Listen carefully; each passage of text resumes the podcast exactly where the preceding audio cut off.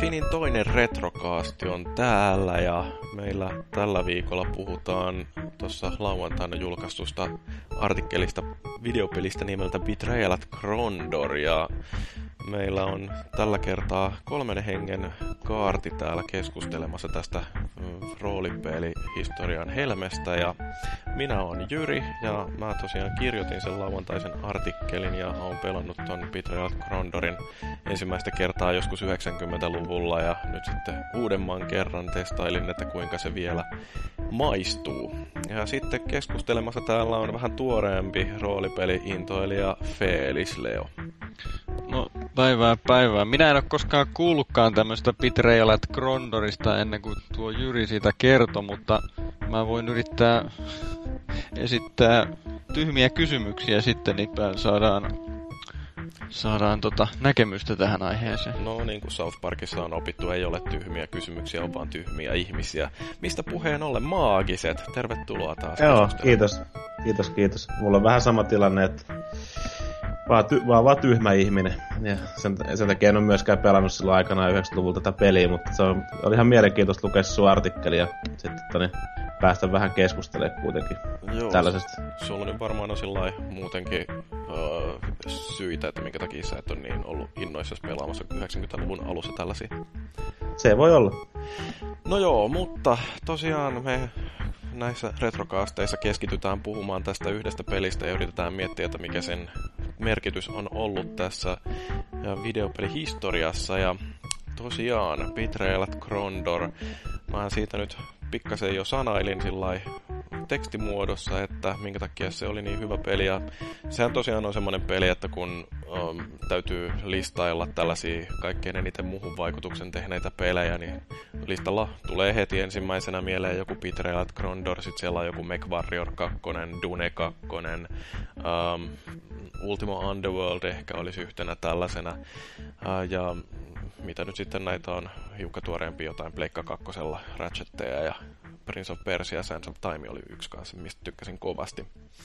Mutta on, niin kuin, että mikä tässä Krondorissa erityisesti on niin mahtavaa, niin varmaan yksi semmoinen, mikä tosiaan on tässä, kun videopelit on entistä enemmän muuttunut yksinkertaisemmiksi ja siis helpommin lähestyttäviksi ja myöskin tämä digitaalinen jakelu lisääntyy, niin manuska, semmoinen, mitä ei oikein sillä enää muistakaan, että joskus aikoinaanhan videopeleissä on ollut käsikirja, joka opettaa pelaamaan ja tämä Krondorinkin oli sellainen kivat 93 sivua. Kerkesittekö vilkaisemaan, kun laitoin sen näytille? Joo, kerkesin. Siitä huomaa hyvin selkeästi sen, että, että kun, kun se ohjekirja on melkein satasivunen, niin se tarkoittaa silloin sitä, että se ohjekirja on vähän niin kuin elimellinen osa sitä pelikokemusta. Mm. Ihan, ilmi, ihan ilmiselvästi, koska siihen on niin paljon panostettu. Kun taas sitten nykyaikana on juuri päinvastoin, että nykyään sitä manuskaa ei siellä oikeastaan yleensä edes ole. Ja jos on, niin se on laitettu sitten sinne pelin sisään, niin kuin ainakin Ubisoftin peleissä vissiin nykyään on sillä, että siellä lukee siellä valikossa, että manuaali, ja kun siitä klikkaa, niin siinä voi niin kuin digitaalisena selata sitä, jos kiinnostaa. Mm-hmm. Jos, jossain on vielä sitten se, että niin, siellä on niin kuin mukaisen manuaalivaihtoehto, mutta sitten on tota, niin, tulee aika teksti, että me jonnekin nettisivulle ja lue sieltä. Se on mielestäni vielä kaikista paras vaihtoehto no nykypäivänä. Mutta silleen, tota, niin, mitä näistä tulee mieleen näistä niin nykyajan peleistä, niin tota, missä on tuommoinen ihan hyvä manuska mukana, niin esimerkiksi toi Rainbow Six Siege, kun mä sen erikoisversion, niin, niin siinä oli semmoinen 120-sivuinen taktiikkakirja, missä kerrottiin niistä kaikista kartoista ja muista info, plus sitten totta kai niistä eri eri hahmotyypeistä ja kaikesta muusta ja semmoista niin kuin hyödyllistä informaatiota, mitä oli ihan, ihan silleen kiva lueskella nykypäivänä, että silleen kiva, että jotain, jo, joihinkin peleihin myös panostaa myös siihen manuskaan, mutta ei perusversiossa ei nykyään tule oikeastaan mitään tosiaan mukana enää. Niin siis mun mielestä tuossa on niin kuin vähän semmoinen kaksipiippunen juttu, että toisaalta se on hirveän kiva, että on manuska, joka sisältää sen tiedon ja, ja joka opettaa myöskin pelaamaan, mutta toisaalta mikä niin kuin nykypeleissä on paljon parempaa on se, että se manuaalin lukeminen ei ole semmoinen edellytys, että ne pelin sisäiset tutoriaalit on niin hyviä,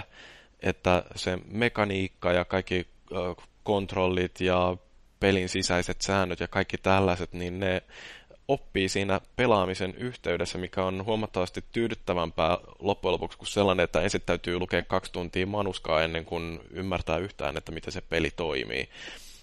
Mutta sitten toisaalta taas on justiin tämä, että semmoinen hypistelyriemu, mikä tulee siitä, että kun on semmoinen paksu opus, joka kertoo kaiken, mitä sun tarvitsee ikinä tietää siitä pelistä, niin se, niin kun, se on kuitenkin menetys. Et, niin vähän kuin mä haikailenkin menneiden aikojen perään, niin kyllä tuossa oikeasti fyysisen pelikappaleen etu on nimenomaan siinä, että siinä on mahdollista tuoda jotain tuollaista kourin tuntuvaa. Se, se auttaa niin kuin uppoutumaan siihen pelin maailmaan ihan toisella tavalla, kun sulla on, niin kuin, sulla on se ruutu siellä naamaneessa, mutta sitten sulla on sylissä vaikka se manuska siinä vielä ja niin kuin lukee esimerkiksi siinä ja kattelee kuvia ja musiikki soi sieltä pelistä taustalla. Niin, niin, niin tota... Se laajentaa sitä kokemusta. Niin, niin juuri näin. Että justiin ajattelee jotain totakin, mitä uh, Maakin mainitsi tämän Rainbow Sixin, että uh, kyllä musta on ainakin mukavaa esimerkiksi sillä, että kun on pikkasen ottanut tuntumaa siihen peliin ja sitten sen jälkeen istuu joskus pitkällä istunnolla tuolla uh, Posliinin valtaistuimella ja uh, siellä sitten voi selailla tällaista, katsella, niin kuin, että okei, että mitkä on eri aseiden esimerkiksi arvot, että kuinka pitkälle voi ampua ja kuinka paljon tekee vahinkoa. Ja sitten mahdollisesti, jos siellä olisi vaikka jotain vielä sillä niin kuin, että taktisesti tätä peliä kannattaa pelata niin, että niin nämä olisi niin kuin ihan mukavia semmoisia juttuja, että ei tarvi olla sen konsolin ja näytön auki, vaan hommiin pystyy tutustumaan muutenkin. Ja sitten se, että kun mä pelaan sitä peliä, niin ei mua loppujen lopuksi ihan hirveästi huvittaisi lukea niitä manuaaleja tai jotain niin ohjeita siitä pelin sisältä. Että kyllä mä sen pitäisin jotenkin erillään. Joo, joo, se on ihan totta. Sitten nykyään jonkun verran ehkä ajaa sama asia myös noin kaikki companion appit sun muut, mitä on niin kuin eri peleissä esimerkiksi Destinissä tai jossain tällaisissa näet, siellä pystyy mm. jonkun verran lukemaan sitä lore sitä kautta ja kaikkea muuta. Sitten tehdä säätää niitä omia varusteet tai miten ikinä tekeekään. Mm. Esimerkiksi jossain Fifassa oli jossain vaiheessa se, että sä pystyt käymään sitä kauppaa siellä Ultimate-tiimissä niin kännykällä. Ja sehän on silleen ihan kiva, että sä voit esimerkiksi töissä niin laittaa pelaajien myyntiä ja kaikkea muuta. Että tota, niin sitä ei ole pakko tehdä siinä konsolilla. Mm. Että tota, niin... Toi on kyllä totta, että teknologia mahdollistaa sitten muunlaisia ratkaisuja tuohon, että um, justiin mäkin nykyään tykkään huomattavasti enemmän lukea kirjat joltain lukulaitteelta tai tabletilta kuin paperisena, että, että kyllä tekniikka kehittyy ja usein parempaan suuntaan, mistä tietysti sitten ihmiset voi olla eri mieltä. Kyllä. Mutta niin, tämä minkä takia toi Krondor on myöskin niin erinomainen on se, että siellä pohjalla on tämmöinen valmis maailma, Rift War-universumi, johon on kirjoitettu varmaan parikymmentä kirjaa. Ja sen takia se koko tämä Midgemia, joka on siis se valtakunta, minne nämä tapahtumat sijoittuu, niin se on silleen hyvin tarkkaan kuvailtu ja suunniteltu. Ja sitten nämä ihmiset, joihin törmää siinä pelin aikana, tai ihmiset ja muunrotuiset oliot, niin, niin äh, niillä on historiansa ja paikkaansa siellä maailmassa, niin musta tämä on niin semmoinen, mikä yleensä ei välttämättä ole peleissä ihan loppuun asti mietitty. Ja se on ehkä niin kuin Grondorin vahvuutena justiin. Mutta tota, tästä oikeastaan niin tulee sellainen kysymys, että minkä takia videopeleissä yleensä ei ole niin vahvaa maailmaa? Joo, se on aika mielenkiintoinen kysymys kyllä, että en mä tiedä, kai siinä on sitten, tota, niin, mitäkään siinä on sitten, se on, se, on, se on kyllä aika mielenkiintoista tosiaan, että on nyt joissain tietenkin sitten vähän isommissa roolipeleissä ja muissa, niin siinä on sitten monesti sitten, että kun ne perustuu esimerkiksi, no Witcheritkin ja kaikki tuommoista perustuu kirjoihin kanssa, niin mm. siellä on sitten sitä taustatarinaa aika paljon kanssa, mutta tota, niin, en osaa vastata. Mm. Mä, mä mietin sellaista, että siinä voi olla sellainen, että esimerkiksi mä muistan Gears of Warista varsinkin sen, että tota, mä muistaakseni on sanonutkin, että Gears of Warissa on, on tota, paskimmin kerrottu hyvä tarina. Eli siellä on taustalla niin kuin siinä ekassa ja kakkosessakin vielä, niin ihan ok tarina siellä taustalla, mutta kun pääasiana on ollut tehdä siitä pelaamisesta niin kuin sujuvaa, niin se, niin se tarina on jäänyt sinne lapsipuolen asemaan sitten. E, että se tarina on muodostunut järkeväksi sitten vasta niiden ohessa tulevien niin kuin täyspitkien romaanien ansiosta. Hmm. Eli tota, ehkä siinä on ollut sellainen tämmöinen tietynlainen tärkeysjärjestys, ensin se pelattavuus ja sitten vasta tarina. Ja toisaalta se on sitten kertonut ainakin Warissa, niin pelintekijöiden huonoista tarinankerrontataidoista. Se on vähän semmoista tasapainottelua monesti. Tulee just mieleen esimerkiksi Halo ja sitten tulee Metal Gear Solid niin kuin kahdesta eri ääripäästä. Että silleen, että miten sitä tarinaa kerrotaan siinä, että Halossahan sitä ei välttämättä ihan järkyttävästi millään välivideolla tai muilla viedä siinä eteenpäin, että siinä aika monesti sit siirrytään vaan tehtävästä toiseen ja niin kuin kuvataan. Monesti niin kuin se kerrotaan silleen ihan Master Chief, tai silleen sitten ensimmäisestä persoonasta ja muuta niin kuin tulee sitä infoa. Totta kai siinä on sitten kanssa ne kirjat, ja sika, tai niin kuin kirjoja paljon kanssa taustalla, että se syventää sitä tarinaa, jos haluaa sieltä, niin. sieltä niin päästä siihen sisälle. Toisaalta Metal Gear Solidissa on sitten taas helvetin pitkiä välivideoita. Siinä on sitten taas se toinen ääripää, että et siinä lä- läsytetään kaikki auki. Et siinä niin. ei jää niinku oikeastaan mitään itselle mietittäväksi, paitsi se, että miten, miten hullu se kokonaisuus on. Kyllä. Mm. no mutta toikin on vähän just taas sillä, että toiset tykkää ja toiset ei jostain tuollaisesta MGS ratkaisustakin, että kyllähän sitä silloin varsinkin kun Metal Gear Solid 4 tuli, niin siitä valitettiin, että kun siinä taitaa pelattava alla 15 minuuttia ja itse peli kuitenkin kestää 20 tuntia, niin, niin sillä, että onko tämä nyt sitten missään järkevässä suhteessa. Ja äh, kun musta toi interaktiivinen media, tästä nyt on joskus aikaisemminkin puhuttu, niin siinä on se etu justiin, että kun se pystyy kuitenkin ottamaan sen pelaajan mukaan ja olemaan sellainen aktiivinen toimija siinä, niin se, että käytetään sitten jonkun elokuvan tai niin kuin Krondorissa kirjallisuuden keinoja siihen tarinan kertomiseen, niin on sekin tietysti vähän sellainen helppo ratkaisu sitten, että ei lähdetä sen oman median ehdoilla. Mutta niin, en mä tiedä.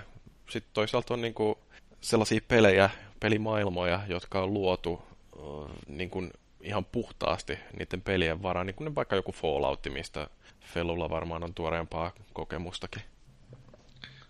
Öö, joo, mutta tota, ainakin tämä uusi Fallout oli hyvinkin suoraviivainen kyllä, että, että siis se se tarinahan siinä oli vähän niin kuin, vähän niin kuin sivuseikka melkein, että oleellisempaa oli lähinnä se itse maailman niin kuin kaiken maailman koluaminen, että mm. mä, mä melkein en, en niin kuin Falloutia nelosta ainakaan edes pitäisi kauhean tarinavetosena, että se on enemmänkin semmoinen tutkimusmatkailukokemus. Mm. Verrattuna taas sitten vaikka Witcher kolmoseen, joka oli, se oli oikein tarinavetoinen nimenomaan sillä, että se oli täynnä sellaisia enemmän, tai okei, totta kai siellä oli se iso tarina, mutta sitten siellä oli paljon tällaisia pieniä tarinoita mm. siinä mu- mukana taas sitten. Ja siis sitten vielä, jos oikein jaksaa lukea, niin, niin tota, kun Vitseri perustuu niihin kirjoihin, niin sielläkin on sitä tekstiä, niin kuin tässä Krondorissa, mutta pointtina on se, että se on siellä niin kuin, äh, glossary, mikä se on suomennettuna, se pelin sisäinen tietokanta, että mm. niin kuin sinne on upotettu huima määrä kaiken näköisiä kaiken näköisiä tietoja niistä örvöistä ja ihmisistä ja maailmasta, niin, niin tota, no en mä lukenut oikeastaan kovinkaan paljon niitä siksi, koska mä tiesin jo kirjojen perusteella ne mm. asiat. Mutta tota, no, minun mielestäni se Witcher 3 on mestariteos juuri nimenomaan siinä, että miten niin kuin se tuodaan se tarina sinne vai vaikka se alun perin on niin kuin kirjasta. Niin, sitä glossaria on ihan silleen järkevää lueskella senkin takia, että siellä on kaikki, totta kai siis kaikista niistä esimerkiksi vihollista, vihollisista niin heikkoja kohtia kerrotaan kaikkea muuta, että mitä kannattaa käyttää esimerkiksi jossain miekassa. Mm-hmm. Jotain tiettyä ainetta, että pärjää paremmin tai mitä taikoja kannattaa mahdollisesti käyttää, mm-hmm. niitä vastaan tai tällaisia juttuja. Mutta noin noi Fallout ja Witcheri silläkin mielenkiintoisia, että nehän on kuitenkin tavallaan sillä avoimen maailman pelejä, tai Fallout nyt varsinkin. Uh, Mutta sitten molemmissa on sellainen tarina, jonka mukana tarttis kulkea. Ehkä niin kuin Krondor on varmaan tällaisena roolipelinä ollut siellä aika ensimmäisiä, joissa on ollut semmoinen maailma, jossa pystyy kohtuullisen vapaasti palloilemaan ympäriinsä ja sitten sieltä löytyy kaikenlaista pikkutekemistä. Mutta sitten kuitenkin, kun se tarina kerrotaan kymmenessä luvussa, niin sen on pakko olla sillä hirveän lineaarinen, että vaikka pelaajalla onkin vapautta siinä, että mitä kautta kulkee sinne kohteeseensa, niin silti kuitenkin siinä on ne sellaiset tarinan ydinkohdat, jotka täytyy käydä tietyssä järjestyksessä lävitte. Ja että niin kuin joku Fallout 3, niin sehän oli semmoinen mahdollisuus, että pystyi suoraan suunnilleen kävelemään sinne paikkaan, jossa tapahtuu tämä loppuratkaisu, että skippaa niin kuin 80 prosenttia siitä pelistä, joka on sen ö, lopullisen kohteen etsimistä. Niin siinä mielessä Krondor ei tarjoa tällaista mahdollisuutta, vaan mm. siinä täytyy tosiaan kulkea se tarina alusta loppuun tietyssä järjestyksessä.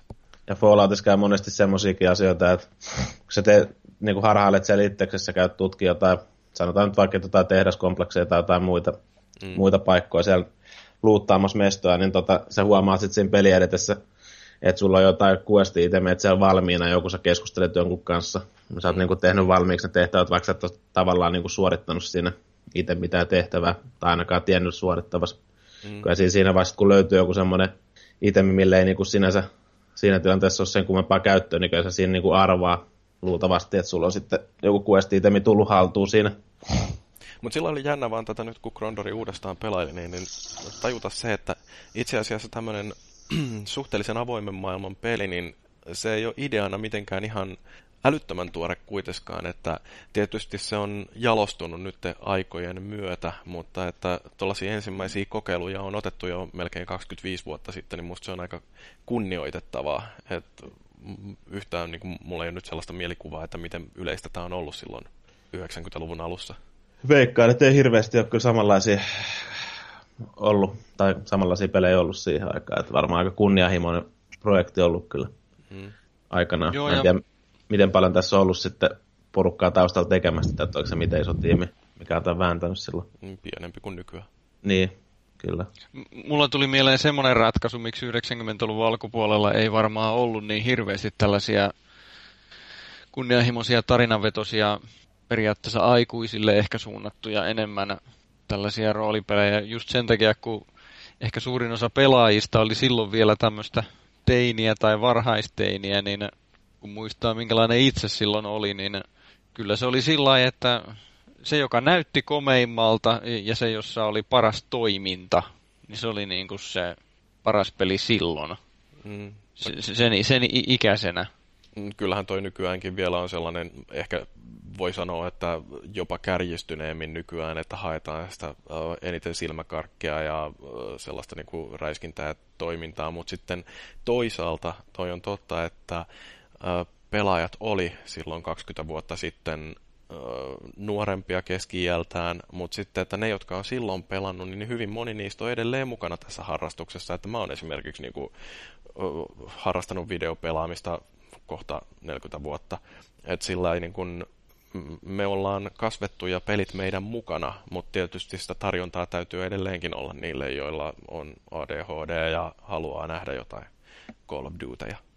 Kyllä, siis nimenomaan nykyään on hienoa se, että kun peli-ihmisiä on niin paljon, niin on vaihtoehtoja nimenomaan. Siis se olisi kauheata, jos olisi pelkästään kaikki olisi pelkkää, pelkkää Witcheria tai Falloutia, tai sitten se, että kaikki olisi Call of Dutyä, tai se on nimenomaan hi- hienoa, että löytyy, löytyy kaiken näköisiä. Mm.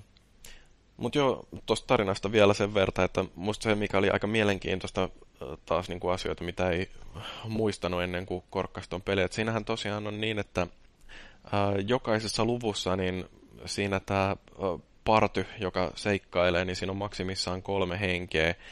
Ja ne vaihtuu ne hahmot aina, että sen mukaan vähän, että mitä ollaan tekemässä, niin... Saako sen itse valita? Ei, vaan ne nimenomaan määräytyy sen mukaan, että mikä se asia on, mitä siinä luvussa ollaan menossa suorittamaan. Ja musta se on sellainen, että tämä niinku erityisesti korostaa sitä, että miten mennään sen tarinan ehdoilla, että ää, ne niinku juonen käänteet on kuitenkin määrätty ja sen mukaan sitten halutaan, että siellä on tietyt hahmot näkemässä ne tapahtumat.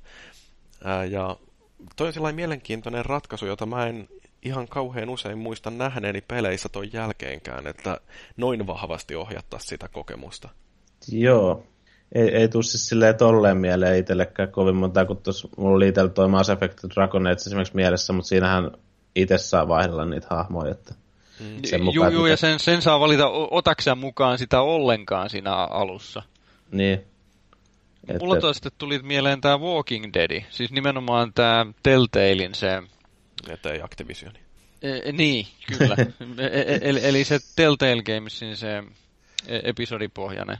Niin tota, niin, no sehän nyt menee muutenkin aika lailla putkessa siinä, mutta siinähän mennään eri ihmisillä tietysti. Mm. Tosin siinäkin saa kyllä välillä valita, että kuka lähtee mukaan. Se on yleensä sillä joko tai, niin kuin muistatte.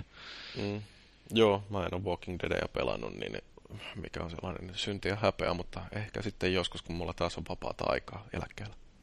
Joo, no, samahan noissa, noissa muissakin Telltalein peleissä, että mm. jonkun verran siinä, että hahmot vaihtuu ja muuta sen tarinaa näiden mukaan. Mutta sitten esimerkiksi just joku Fallouttikin, niin siinäkin on sitten kanssa, että siinä saa mennä joko yksin tai sitten tota, niin saa ottaa niitä, saa ottaa Joo. jonkun mukaan sinne seikkailemaan sun kanssa. Mutta tota, no Falloutissakin on kumminkin se, että se, se oma hahmo pysyy koko ajan samana. M- mutta sitten jos on vaikka sellainen peli, jossa, että No itse asiassa mä oon nyt pelannut tätä viime vuonna tullut tätä Until Dawnia, niin siinähän pelataan, mennään sellaisen tarinan ehdoilla, ne jotka on pelannut, että nyt mä pelaan tällä Matt-hahmolla, mä pelaan sen kanssa jonkun aikaa, sitten tapahtuu jotain, mä pelaan jollakin millä helkkari Susannalla ja Samantalla, ja siis ylipäätänsä se, millä mä pelaan, niin se vaihtuu koko ajan. Niin, toi, niin, tota... toi on hyvä esimerkki oikeastaan siitä. Niin, niin eli, eli se, että et niinku vaikeuttaako, kun se pelattava hahmo vaihtuu. Falloutissa se pysyy koko ajan samana, Dragon Ageissa se on koko ajan sama, Witcherissa se on tietysti koko ajan sama, mutta Until Dawnissa se vaihtuu koko ajan. Niin vaikeuttaako se niin kun, siitä, siitä pelattavasta henkilöstä välittämistä tai siihen henkilön samaistumista. No ei tietysti tarvitse välttämättä samaistua siihen, mutta siis niin kuin jollain tasolla ainakin pitää kiinnostaa, mitä sille hahmolle siinä pelissä tapahtuu, että se peli ylipäätänsä kiinnostaa. No musta tossa on niinku, mä en muista kuka tämän on niinku heittänyt tällaisen ajatuksen, että se itse asiassa niinku, ää, ero ensimmäisen ja kolmannen persoonan ää, pelien välissä, tai sen näkökulman välissä on justiin se, että jos on ensimmäisen persoonan peli, niin silloin on helpompi ajatella, että mä itse olen se hahmo, joka tässä nyt seikkailee. Mutta sitten taas, että jos hypätään esimerkiksi siihen ö, kolmanteen persoonaan ja katsellaan jotain Lara Croftia tai Nathan Drakea, niin ö, silloin sä et niin kuin millään asteella kuvittele, että sä olisit se tyyppi, joka siinä seikkailee, vaan ö, sille seikkailijalle luodaan se oma persoonallisuus ja sitten se oikeastaan tekee siitä pelin käsikirjoittamisesta sillä haastavampaa, että Ähm, että siitä hahmosta täytyy välittää. Siihen ei, niin kuin, ei sillä samalla lailla, samalla lailla samaistu kuin ensimmäisen persoonan peleihin. Ja tämä, niin kuin, tästä aiheutuu sitten sellainen niin kuin, mielenkiintoinen dissonanssi, mikä on esimerkiksi jossain Spec Ops The Lineissa, joka on kolmannen persoonan peli, mutta jota kuitenkin niin kuin, se mieltää niin kuin, ensimmäisen persoonan peliksi. Ja nyt sitten joku korjaa, että se oli kyllä ensimmäisen persoonan peli, mutta mulle jotenkin tuli vaan mieleen, että se oli Ei kolmannen. ollut, se oli kolmannen. Se oli kolmannen.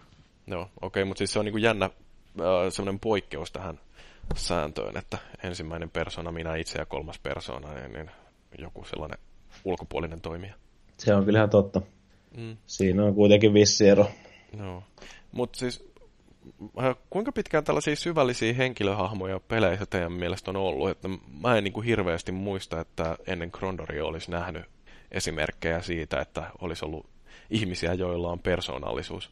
Niin. Ei, ei niitä hirveästi ollut. Kyllähän siellä Super Mariota hyppi ja Metroidissa menee, menee tota, tytsy jonkun harniskan sisällä ja muuta, mutta ei niitä varmaan hirveästi omia tainnut olla. Mulla tuli mieleen, joka vissiin vuodelta 1997, eli ei oikeastaan ole kauhean tuore, eli, eli Castlevania Symphony of the Night, kun siinähän pelataan tällä onko se nyt Drakulan poika sitten se Alucard. Niin tota, niin mun mielestä se on ihan persoonallinen hahmo siinä. Mm. Mutta, mutta en, ole, en ole nyt ihan varma, käykö se tähän tarkoitukseen, kun se on tosiaan sieltä 97 muistaakseni jopa.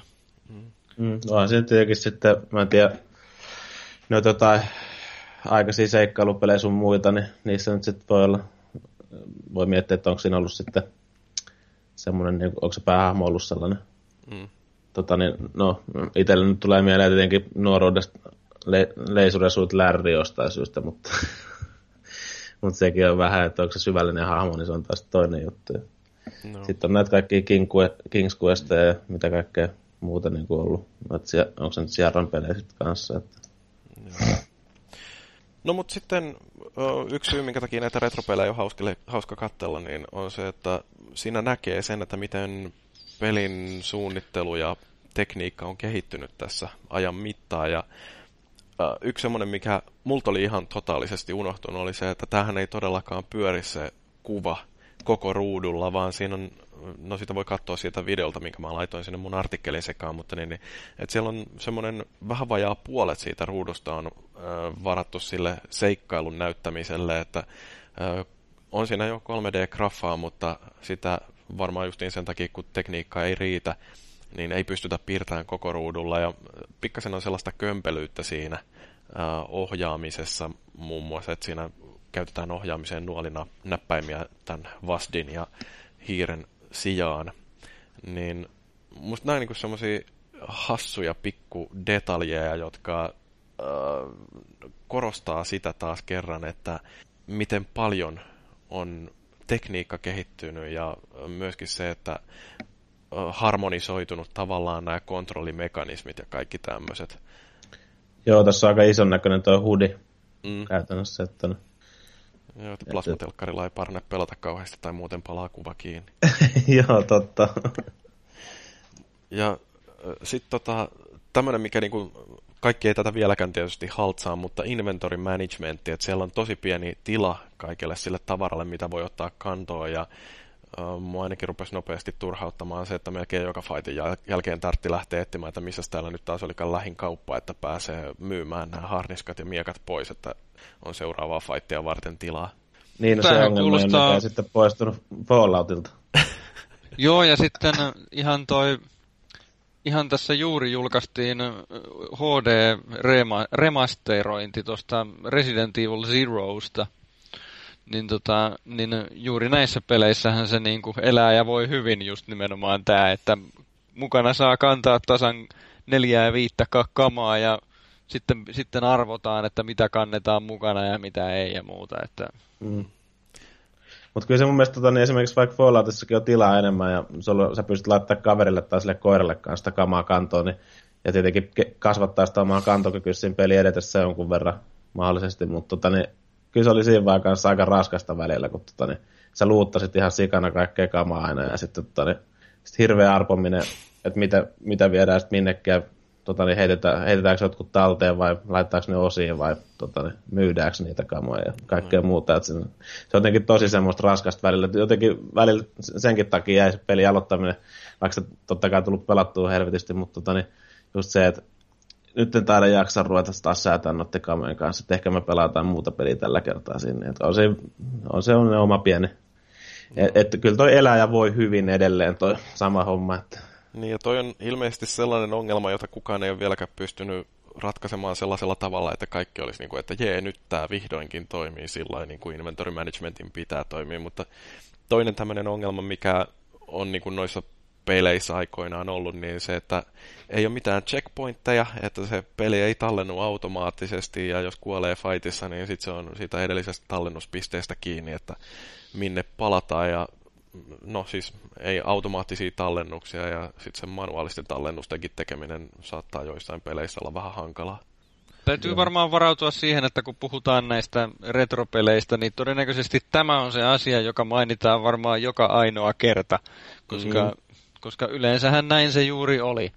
Et, mm. että, että jos siellä oli tallennus, niin se oli joku, että piti mennä johonkin tiettyyn paikkaan, tai sitten oli jotain salasanaa, tai sitten se, että se piti vartavasten itse muistaa tehdä, tai sitten siellä ei ollut ollenkaan tallennusta. Niin, niin mutta onko niin, nämä nykypelit opettanut meidät sellaiseksi pullamössä sukupolveksi, että me äh, ollaan ihan hämillämme, jos tosiaan ei olekaan sellaista, että niin, niin äh, ennen taistelun alkua, niin sinne jää joku checkpointti, ja sitten jos kuolee, niin palataan sitten siihen checkpointtiin, vaan se on oikeasti niin kuin sellainen kerrasta poikki meininki, että okei, okay, sun partys kuoli, toivottavasti muistit tallentaa.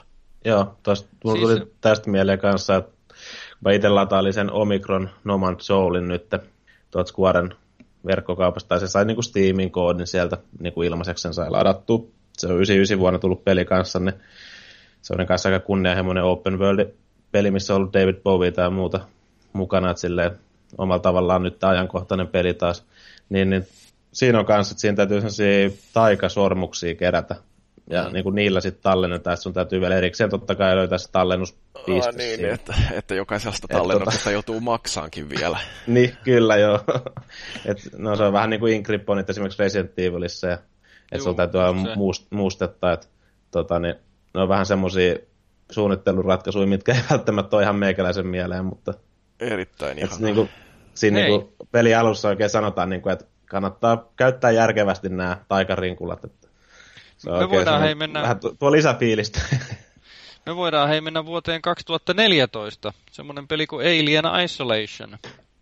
Siinä oli nimenomaan sillä tavalla, että se tallennus tapahtui justiin niissä semmoisissa, mitä lie ensiapupuhelimissa nyt olikaan siinä. Mm. Et siinä ei ollut yhtään mitään checkpointteja, ja niin se vaikutti siihen pelaamiseen. Siis tarkoitan siis sitä, että sitä oppi ajatteleen sitä omaa pelaamista sillä tavalla, että niin kun siitä save-pisteestä seuraavalle. Tai jos ei siellä ruvennut näkymään save-pistettä sillä matkan varrella, niin sitten tehtiin niin kuin muinaisissa metroideissa, että ei muuta kuin käännytään 180 astetta kannoillaan ja kävellään vaikka 10-15 minuuttia niitä käytäviä pitkin takaisin tallentamaan sitä.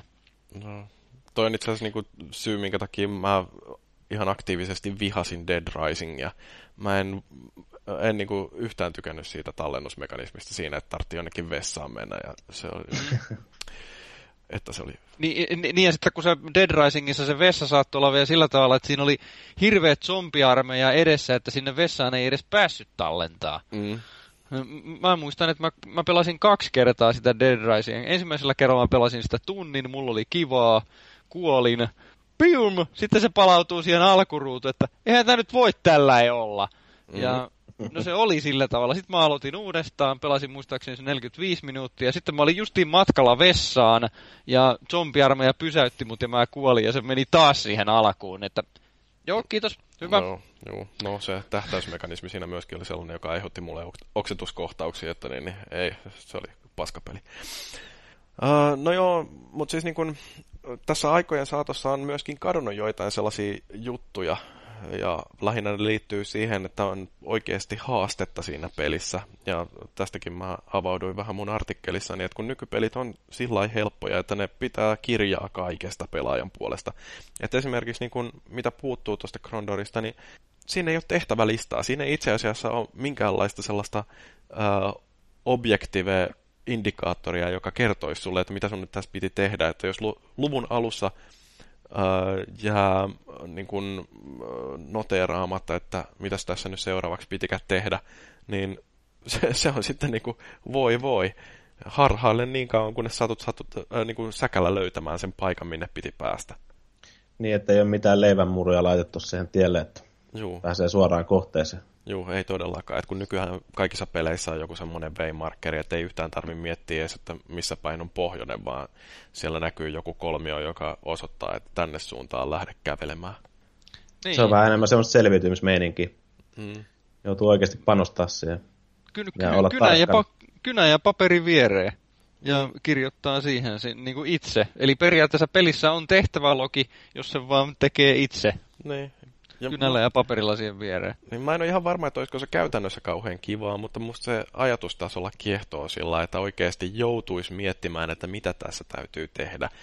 Ja äh, just niin kuin tulee sellaisia tilanteita, että äh, juttelee jonkun mielipuolen kanssa ja se sanoo, että äh, kuulin jotain meteliä tuolta äh, länsipuolelta kylää, että niin, niin, äh, mitähän siellä oikein tapahtuu. Ja sitten siellä länsipuolella kylää onkin joku vihollispatrolli odottamassa ja antaa selkäsaunan ja sitten täytyy taas palata sinne edelliseen tallennuspisteeseen. Ja mm, sitten oli niinku tämmöinenkin, että mikä on nyt muuttunut, että äh, melkein kaikissa peleissä, mitä mä oon viime aikoina pelannut, niin se, että kun kolme hengen pat- partiolla tosiaan mennään ja sitten joudutaan jonnekin fightiin, äh, ja jos kaikki pysyy sillä niin kuin tolpillaan sen taistelun loppuun asti, niin sitten ei mitään muuta kuin leiri pystyy ja ruvetaan lepäämään niin kauan, että kaikki toipuu. Toivottavasti on ruokaa vaan tarpeeksi, että voi leiriytyä sitten sen viikon verran. Mutta jos sattuu käymään taistelussa niin, että yksi niistä tyypeistä putoo ihan kokonaan, niin sitten sillä käy niin, että sen health on jatkuvasti yhdessä pisteessä, ja kun seuraava taistelu tulee, niin se putoo ensimmäiseen mm, niin kuin höyheneen, joka siihen osuu.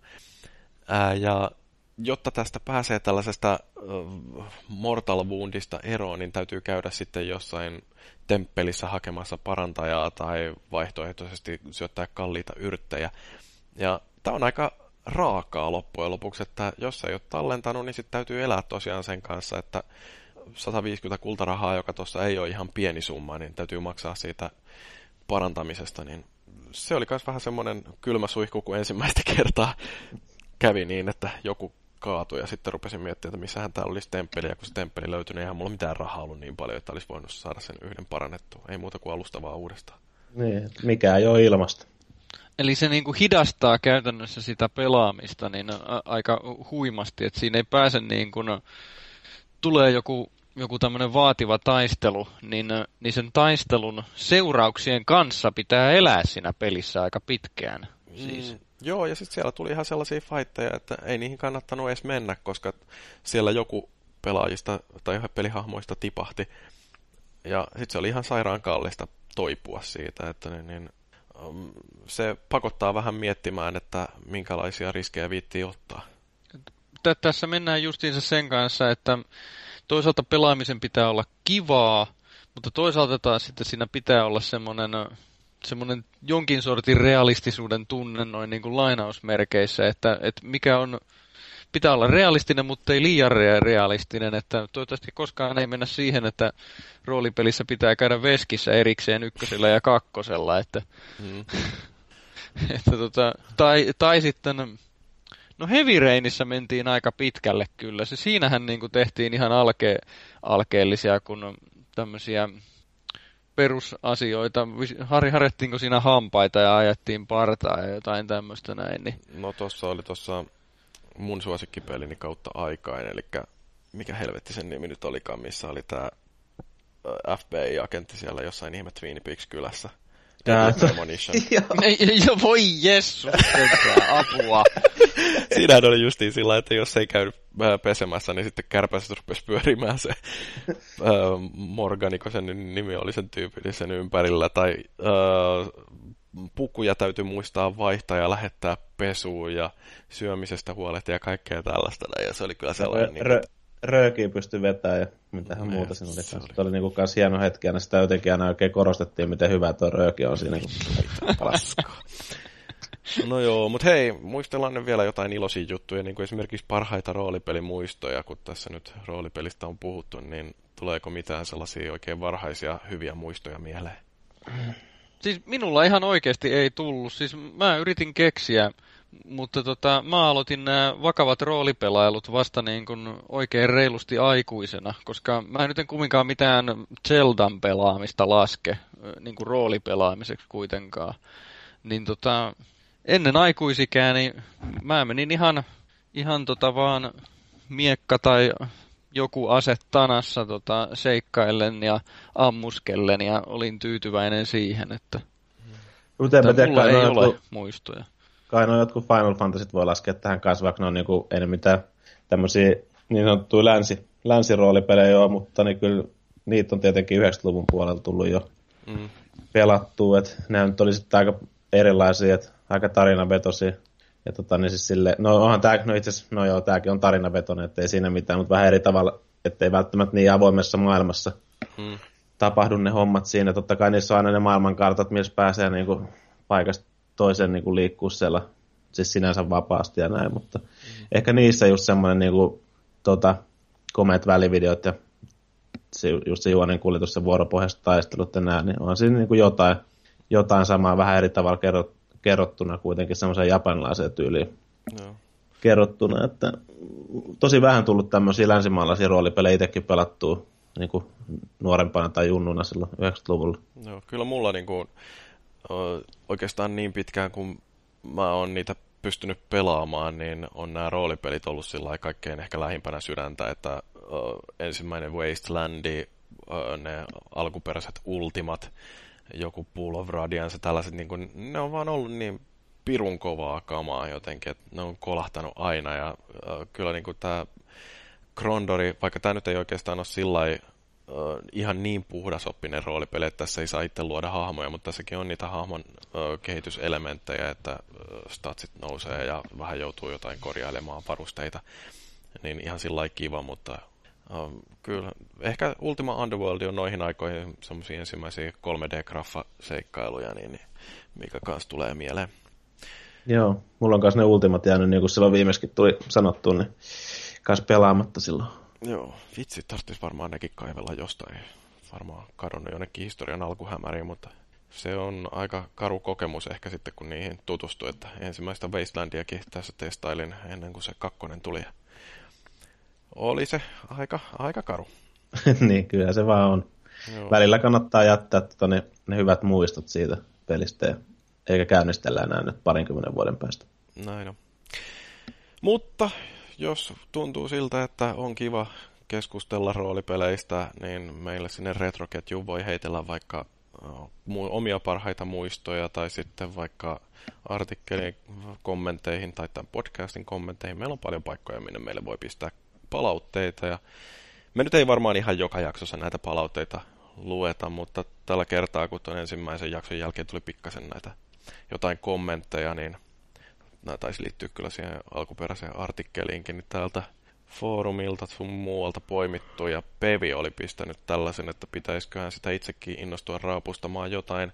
Epäilemättä monet meikäläisen ikilempparit GoldenEye 007, Ocarina of Time, Super Mario, Super Mario Kart ja niin edelleen ovat toimituksessakin tulleet jo valituiksi kirjoittajina, mutta katsotaan, jos innostun intoutuma, ilmoittautumaan siitä huolimatta.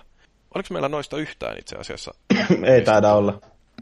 Niin, että Pevi, ei mitään muuta kuin ota yhteyttä muhun tai kuka nyt tuntuukaan mukavalta ylläpidossa ja tarjoa. Tämmöinen avautuminen nopeasti tähän, että, että tota, tämä 007 GoldenEye, niin mä ymmärrän sen arvon. Se on vähän niin kuin tämmöinen konsoli FPS-räiskintöjen kantaisä, ja sitten se on vielä elokuvaan perustuva. Et se on niin kuin tuplasti tämmöinen oikeasti merkkipaalu. Mä ymmärrän sen historiallisena, mutta voi herra jumala, miten kankeen näköinen ja ruma se on, kun, kun niin kuin katsoo jotakin videoita siitä tai, tai pelaa sitä oikeasti. Siis herra jumala, mä en jaksa kattella sitä tai pelata. Siis kauheeta. Ni, niin kuin nykyään, mutta edelleen mä, mä ymmärrän sen, sen historiallisen arvon sillä pelillä, mutta en mä kyllä halua nähdä tai pelata sitä enää. Oletko mm. pelannut silloin, kun se tuli? Tai niin kuin, tani... En, Joo. en. Sepä siinä juuri onkin, että jos mä olisin pelannut sitä silloin, kun se oli niin kuin se the shit juuri silloin, niin silloin mä varmasti arvostasin sitä enemmän.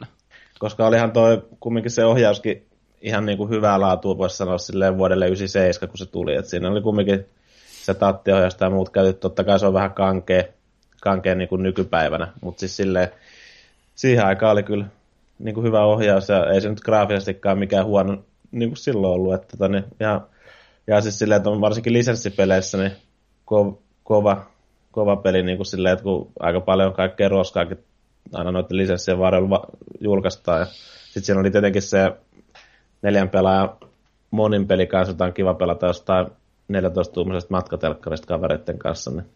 Joo, näähän on kuulu, näähän on varmaan kaikilla juuri näitä muistoja, että pelataan 14 tuumana kuvaputki matkatelkkarista juuri ja ollaan niin kuin maailmanvaltiaita ja se on hupeeta. Mm. Joo. Mutta niin kuin tästä jutustelusta kuuluu, niin meillä on porukkaa, jotka odottaa, että joku vakuuttaa meidät siitä, että GoldenEye tai Ocarina of Time on pelaamisen arvoinen peli. No sitten Sly on kirjoittanut, että kaitteilla on Doom jo lukittuna aiheeksi. Vaikka aiheena se onkin ehkä kliseinen, niin se on kestänyt pelinä aikaa erittäin hyvin. Niin Doom-elokuva vai? Hei, minä tykkään Doom-elokuvasta. Mä muistin sen.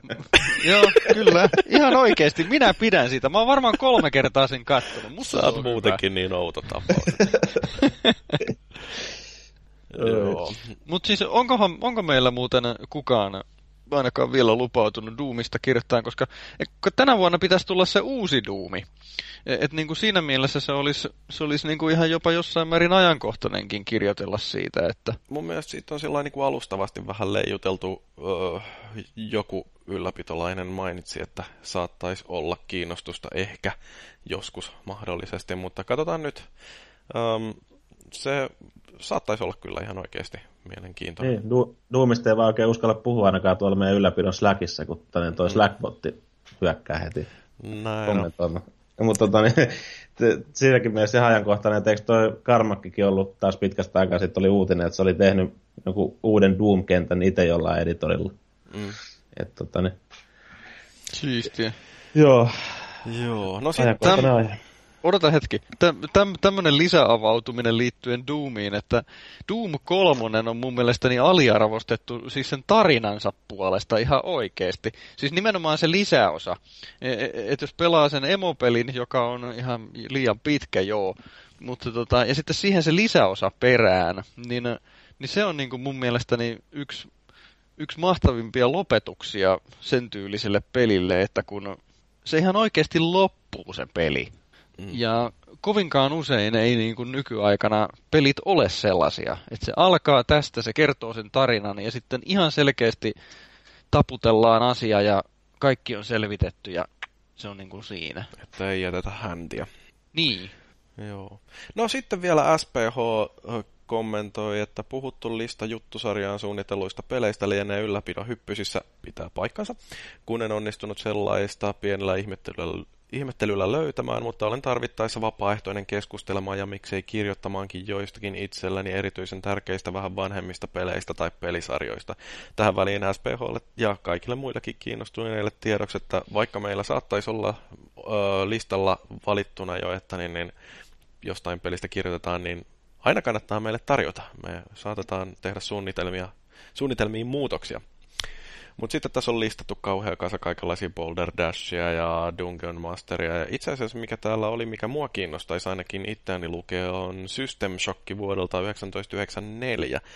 Mä itse en ole, en ole pelannut sitä, mutta se niin kun on, mitä on kuullut, niin on vaikuttanut ihan mielenkiintoiselta, että siitä ihan vapaasti saa kirjoittaa. Ja, sit, tota, ja Chrono Triggeri, eikö se ole tota jonkun sortin tämmöinen varhaisen japsiroolipelin jotenkin tämmöinen no se on kai aika... kruununjalokivi niin sanotusti. On se aika klassikko ilmeisesti. Ja sitten täällä on Metroid-sarja mainittu erityisesti sen kirkkaimmat helmet, Super Metroid ja Metroid Prime. No, Markus, haluatko kommentoida tähän jotain? No haluan kommentoida sen verran, että Super Metroid on, mä pelasin sen joskus varmaan 25-vuotiaana vasta niin kuin oikein sillä kunnolla, ihan alkuperäisellä Super Nintendolla ja 14-tuumaisella matkatelkkarilla, niin tota, eli siis joskus 2005 pelasin, niin se oli silloinkin vielä loistava peli. Eli tota, Eli Super Metroidista voisi jopa harkitakin kyllä, mutta sitten Metroid Primeista ei tarvitse edes harkita. Joo, sehän on tosiaan meillä tässä meidän juttusarjassa niin seuraavana luvassa, eli kahden viikon päästä ensin tulee lauantai-aamusta se Markuksen kirjoittama artikkeli aiheesta ja sitten tuttuun tyyliin kahden viikon kuluttua tiistaina niin tämä podcasti, jossa jonkinnäköisellä porukalla kokoonnutaan keskustelemaan pelistä ja mitä mietteitä se ja artikkeli on synnyttänyt meissä. Mutta tällä erää varmaan voidaan päättää tähän, että ei tule liian pitkä ja rönsyilevä podcasti, koska sellaisista ei ihmiset tykkää. Joten ei muuta kuin kiitoksia nyt Markus ja Antti, että saavuitte tänne keskustelemaan, jakamaan omia mielipiteitänne. Haluatteko vielä jotkut lopputerveiset heittää? Ei mitään, kiva oli taas keskustella, rupatella mukava aiheen ympärillä. Näinhän se on ja tosiaan parin viikon päästä sitten meillä on eri päivän sankari. Sano nyt sääkin vielä, Markus, jotain. No kun mä menisin sanoa, että kiitos Krista Kosonen, kun olet niin, niin ihana, mutta olin, olin jo valmis jättämään sen pois, mutta kun mä en nyt keksinyt muutakaan. Anteeksi. Pakko oli sanoa. Saat anteeksi tämän kerran, mutta älä tee sitä enää toista. Jees. Eli tämä oli Konsolifinin Retrocast osa 2 ja seuraavan kerran parin viikon päästä tosiaan rupatellaan aiheesta Metroid Prime.